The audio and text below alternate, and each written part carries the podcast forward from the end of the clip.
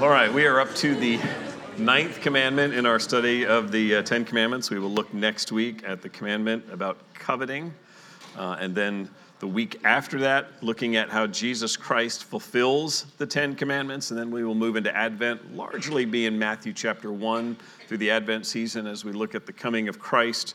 Lord willing, January, we're going to spend a few weeks on the topic of suffering and just seeing what Scripture says to that. And then in February, beginning in the book of Acts. That's uh, at least all the plans right now. We'll see how God continues to direct as we move forward. But this morning, the ninth commandment, what we've been doing throughout the course of this series is just reading the commandments out loud together, just as a way of reminding ourselves of them. So if you would just join me in this, we'll read these together from the screen.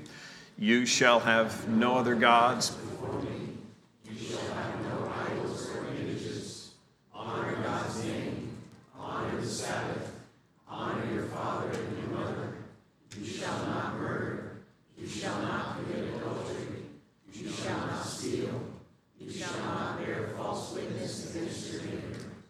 Number nine, bearing false witness against your neighbor.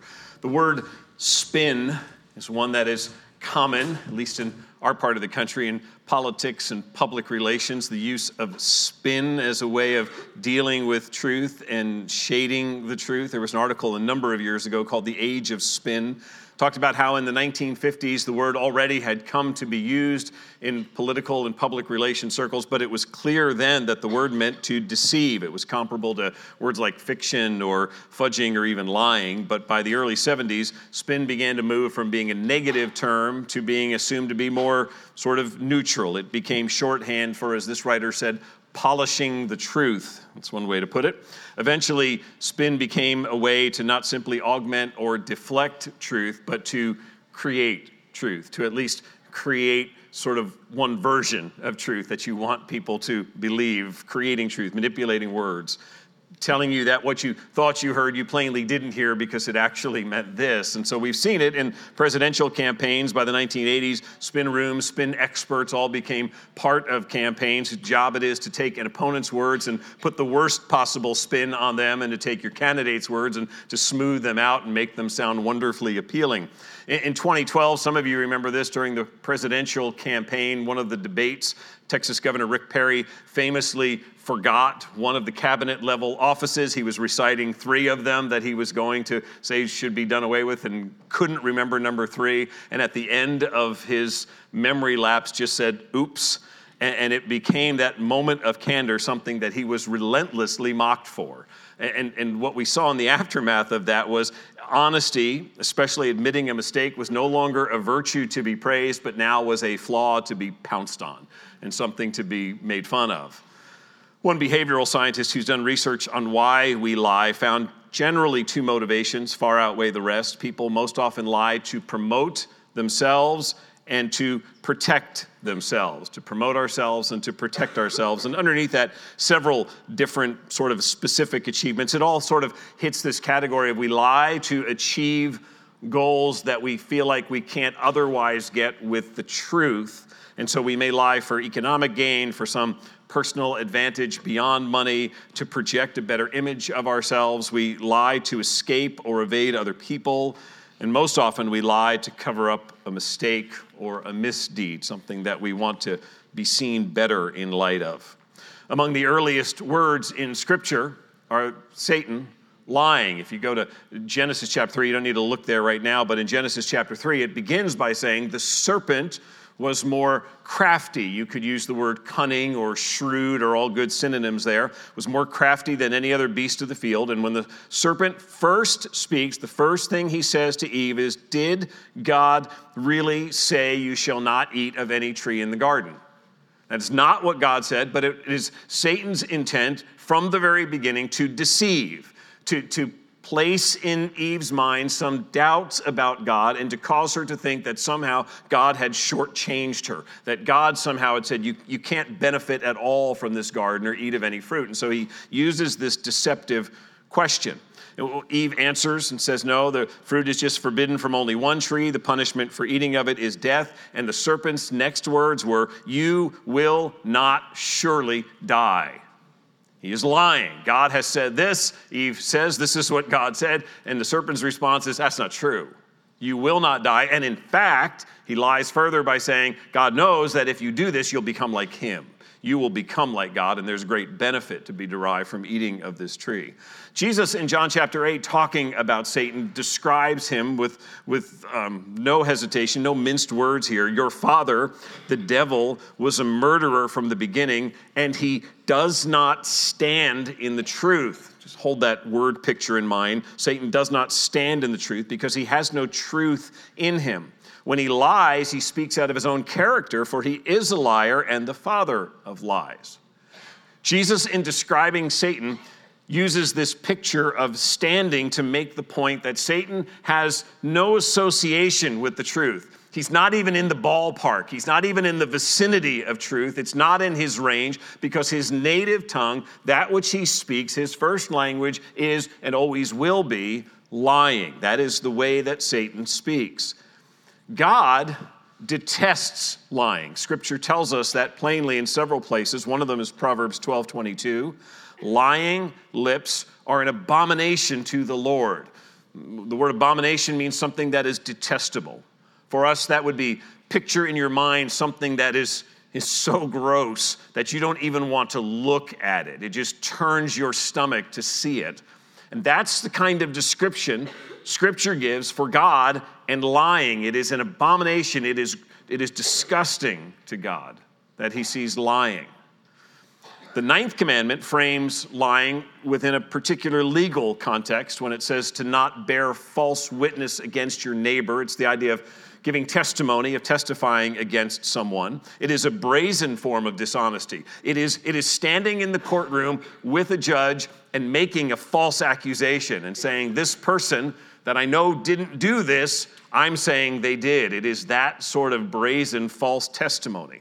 As is the case with several of the Ten Commandments, the, the specific command focuses on what is probably the most egregious one in the whole category of sins. The idea being that if, if you're willing to do this, then there's probably nothing else that is off limits to you either. And so we see that in the honoring of parents. If you're willing to, to dishonor parents, or in the keeping of the marriage covenant, if you're willing to break the covenant with the, the person who is your spouse, if you're willing to do this, who, who wouldn't you dishonor? Who wouldn't you break trust with? And so when it says here that if you're willing to point the finger of accusation at a neighbor, and falsely accuse them, then, then who would you not lie about under that circumstance? So it's sort of a, an egregious case, but to make the point of God's detesting of all lying.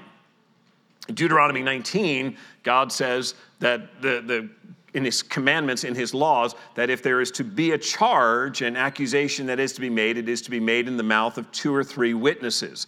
Uh, we know that they didn't have much in the way of crime scene investigation at the time of the Old Testament law. They didn't have the DNA evidence or the fingerprints or the, the video evidence. And so, most criminal accusations, unless there was some clear form of physical evidence, most uh, criminal activity, the accusation came by word of mouth. It was somebody speaking it. It was my word against your word. And, and so that could lead to fraud and to injustice, which is why God commands multiple witnesses. This must be confirmed in the mouths of others who will corroborate your accusation. If not, you, you don't have a case. And in cases where it was discovered that, that someone lied and falsely accused someone else, the punishment that, that would have come to the person who was being accused now falls on the liar, according to God's law. So if you, you bring an accusation of someone that warrants the death penalty and it's found that you're lying about that accusation, you now warrant the death penalty by your action. It, it is all to speak to God's detesting of lying. And this one in particular in, in Exodus is a blatant form of lying. We would, we would call it perjury, standing in court and giving false testimony. But there's a whole range of lying covered by the ninth commandment. We're going to think about that as we walk through this this morning. But, but just to sort of put a label on the front of it, at its core, the ninth commandment forbids boosting ourselves or protecting ourselves or hurting others with dishonest words using dishonest words to either boost or protect ourselves or to harm others. I'd like you to look at Colossians chapter 3 as we seek to apply this command this morning. Colossians chapter 3 in the New Testament. The, the letter to the church at Colossae begins with Paul describing the gospel as the word of truth. In Colossians 1:5, he says that they have received the word of truth, the gospel, and then he goes on from there to say that since the day you heard it and understood the grace of God in truth, twice in the early verses, he stresses the fact that this, this gospel, this, this thing being preached to you, is, is God's truth. It is true, and that's the foundation it rests on.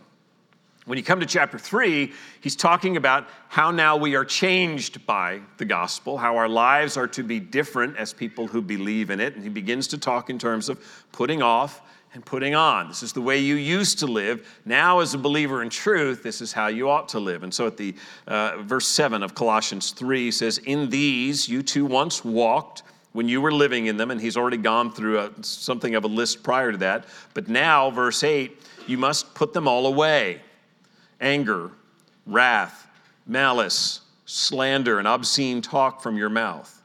Do not lie to one another, seeing that you have put off the old self with its practices and have put on the new self, which is being renewed in knowledge after the image of its creator.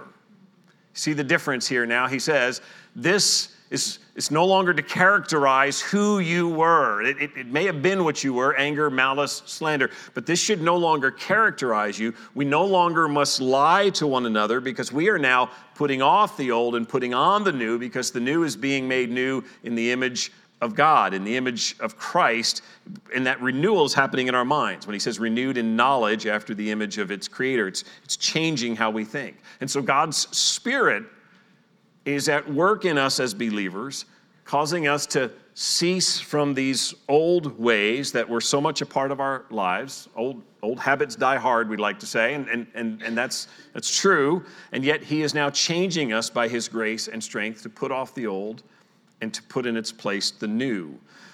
Lying, clearly, as He describes it here, is one of those common practices. It's one of those things that prior to Christ, a person can do with more ease, can do as a, as a way of dealing with difficult conversations or dealing with problems. Lying is something that, that comes more naturally and as we interact with others. And he's saying that may have been normal before, but it should not be now. Cease from lying and put in its place honesty. Put in its place truth because you're now being remade after the image of your Creator. You are a new creature in Christ. You rest in Him. He is your protection.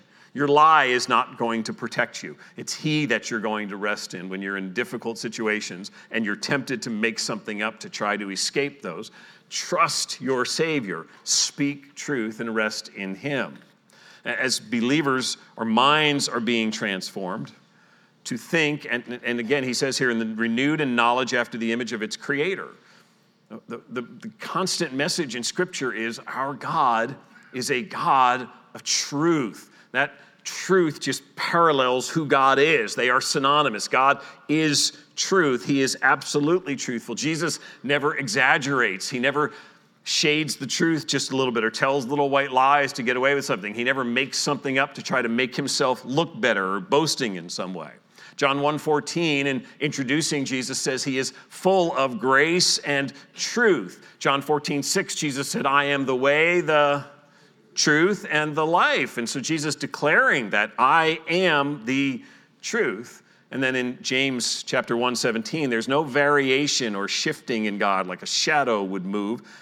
It means that God doesn't doesn't shift in his thinking so that so that as the culture would now say well god has to catch up you know with the 21st century and and his word needs to adapt to the 21st century. Scripture says god doesn't shift like that. We can know that what god says is true and so he doesn't change his mind on a subject over the millennia. He is consistent.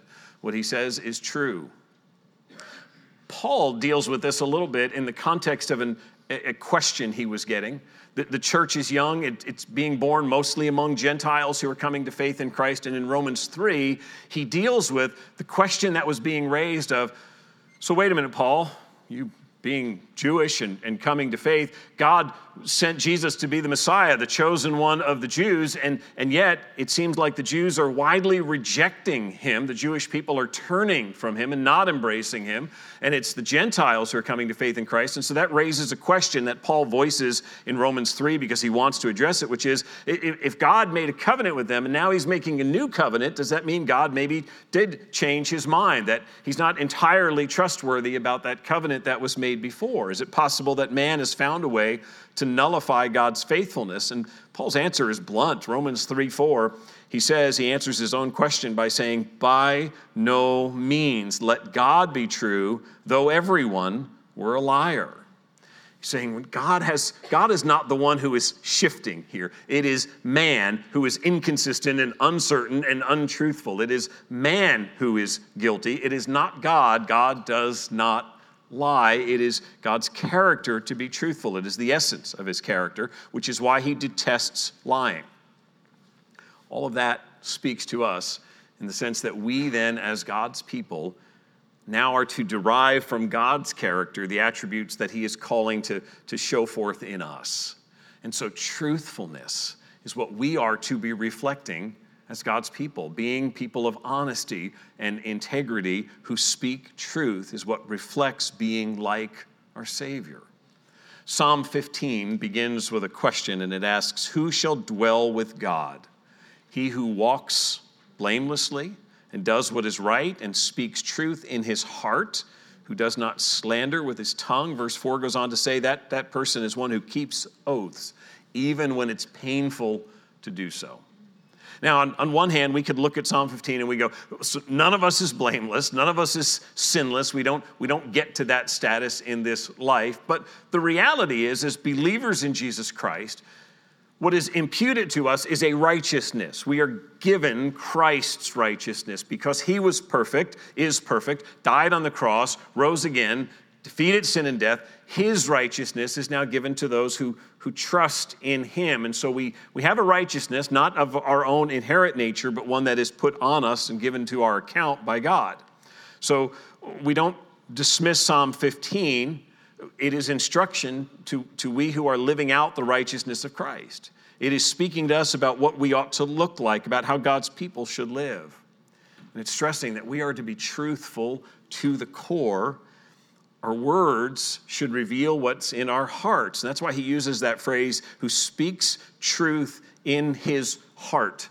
What comes out of our mouths is a reflection of what's in our hearts. And so honesty should be deeply rooted in us so that honesty is what comes out of our mouths. And, and if it's the contrary and it's dishonesty, that's, that's speaking to a lack of integrity that's, that's within us, that's in our hearts. We should never speak dishonestly about others. And when we give our word, as he's saying there in Psalm 15 on this oath keeping part, we must strive to keep it, even when it's costly, even when we now wonder why we committed to this in the first place and said we would do it we're still called to be people who keep our word. Psalm 15, as well as a warning.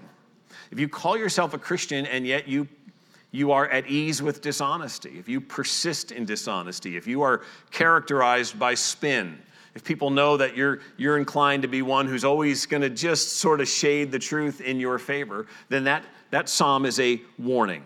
You should not feel at ease about your relationship with God if, if lying is a natural part of the way you protect yourself and defend yourself in conversations.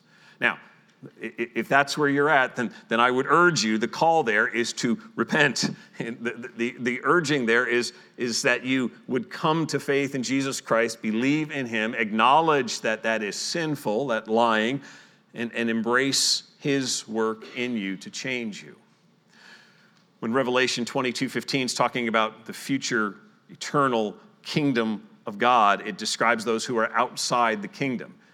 They did not believe in Jesus Christ, they rejected him, but then their actions proved their rejection of Christ. And it describes them as the sexually immoral, murderers, idolaters, and those who love and practice falsehood. You cannot love Jesus and love lying. The two are mutually exclusive. If you say that you love Christ, your life should not be characterized by a pattern of dishonesty. Um, you cannot serve two masters. Jesus says that about God and money, and the same is true here. You cannot serve one who is the truth while also repeatedly yielding to the master of dishonesty, because that seems like the best way out of situations.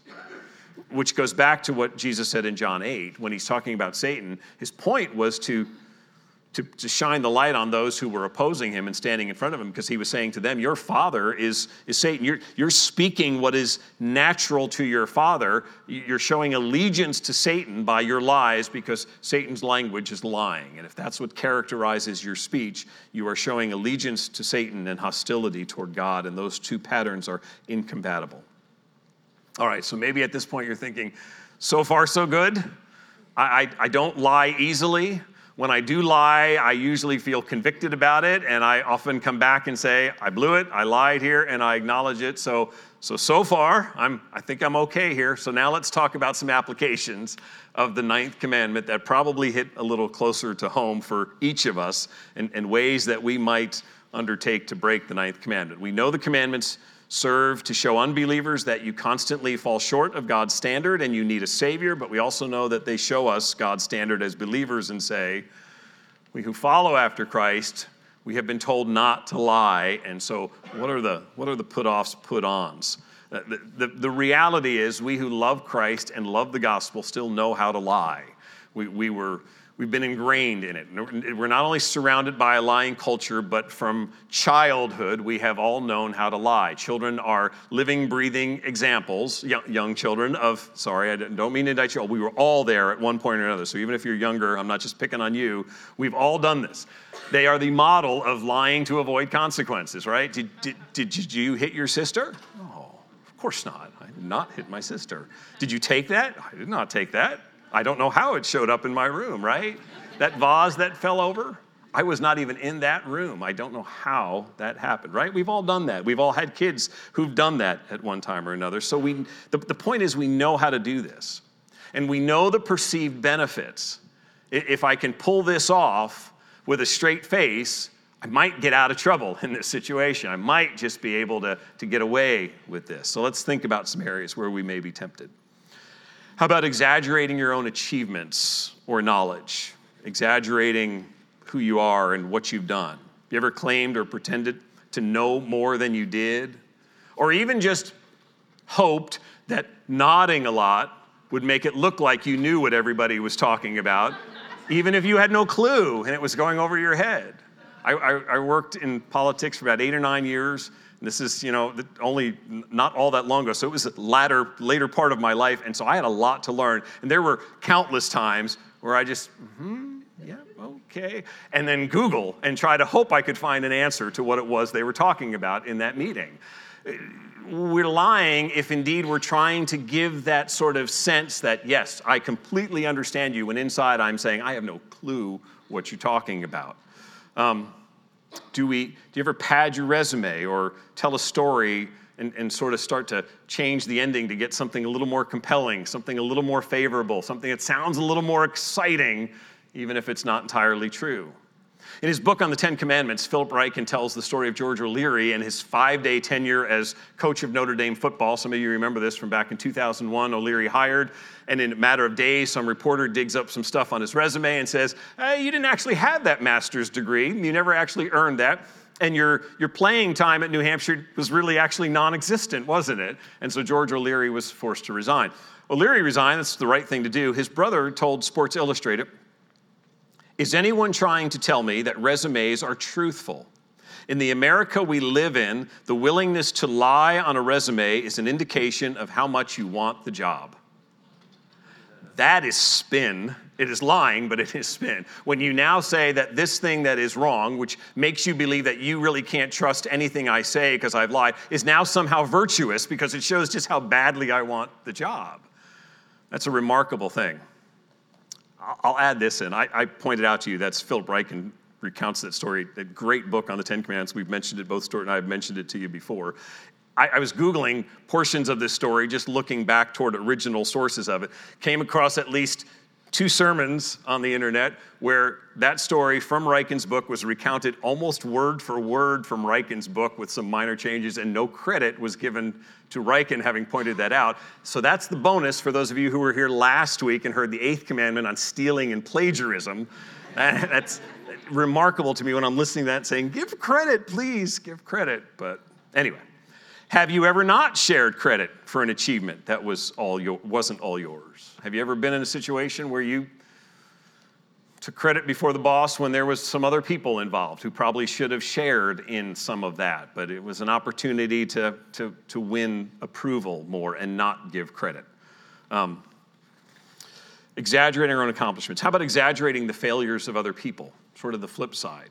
The, the, the, the sort of statements about others that we make that are sort of meant to frame things so we look better and they look worse. Does that coworker really mess up all the time as you're willing to, to speak to somebody else behind their back? Uh, does your wife really never do that right? Does your husband really never remember that?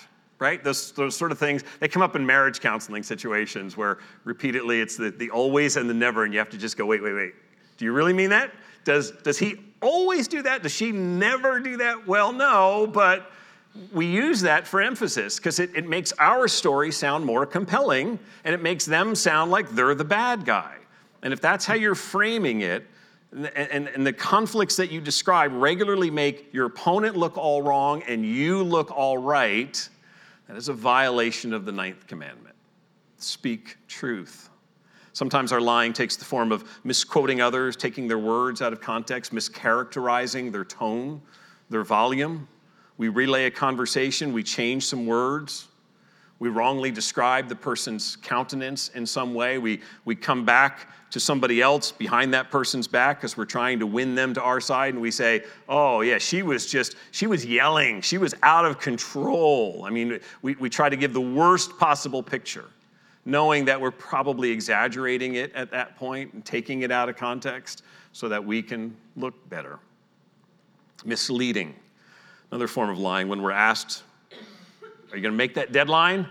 And we, we're saying yes, even though in our hearts we're already thinking of, There's no way I can make this deadline. What am I going to say when the deadline comes up? What's my next excuse going to be? We are misleading someone to believe something that we know is, is not true. Polite lying that's when we respond to an invitation with some made up, non existent commitment. I've been invited to so and so's, and I really don't want to go, and so I'm, I'm getting out my phone and hoping there's something on the calendar on that date, and if not, I'm going to say that there is. Or, or worse yet, saying, Yeah, I'll be there, and, and then just not even showing up and hoping that somehow they appreciate the fact that I didn't say no to their face and make them feel bad. I just didn't show up and hopefully they didn't miss me. That's still lying. James 5:12 says above all my brothers do not swear either by heaven or by earth or by any other oath but let your yes be yes and your no be no so that you may not fall under condemnation. Not only is the point of that verse important, the, the yes be yes and no be no part. But the interesting thing to me of that verse is it starts with, but above all else, um, above all, my brothers, do not swear. He's just gotten done talking about suffering and being patient and enduring suffering. And he's saying to his fellow believers who are undergoing hardship, saying, You need to endure, you need to be patient through this time. And then he says, But above all, you need to be honest. You still need to be truthful even in situations where you're going through hardship, you still need to model Christ likeness. And so when you say yes, mean yes, and when you say no, mean no. And if you mean no right from the beginning, then say no right from the beginning. Be truthful. When you answer someone or you're asked to give a commitment, keep your word. Be a person of integrity and do what you say you're going to do. If you, if you told your mom you're going to do it, then do it. If you promised your boss you'd go the extra mile and finish the, the job ahead of schedule, then finish it ahead of schedule. Don't let it be an empty promise. If you commit to pray for someone, pray for that person. Something we all deal with as Christians. I'll, I'll pray for you. I'm, I'm, I'm going to pray for you right now. Do, do we do it? Then, if we say that, then we should do it. We should pray for that person.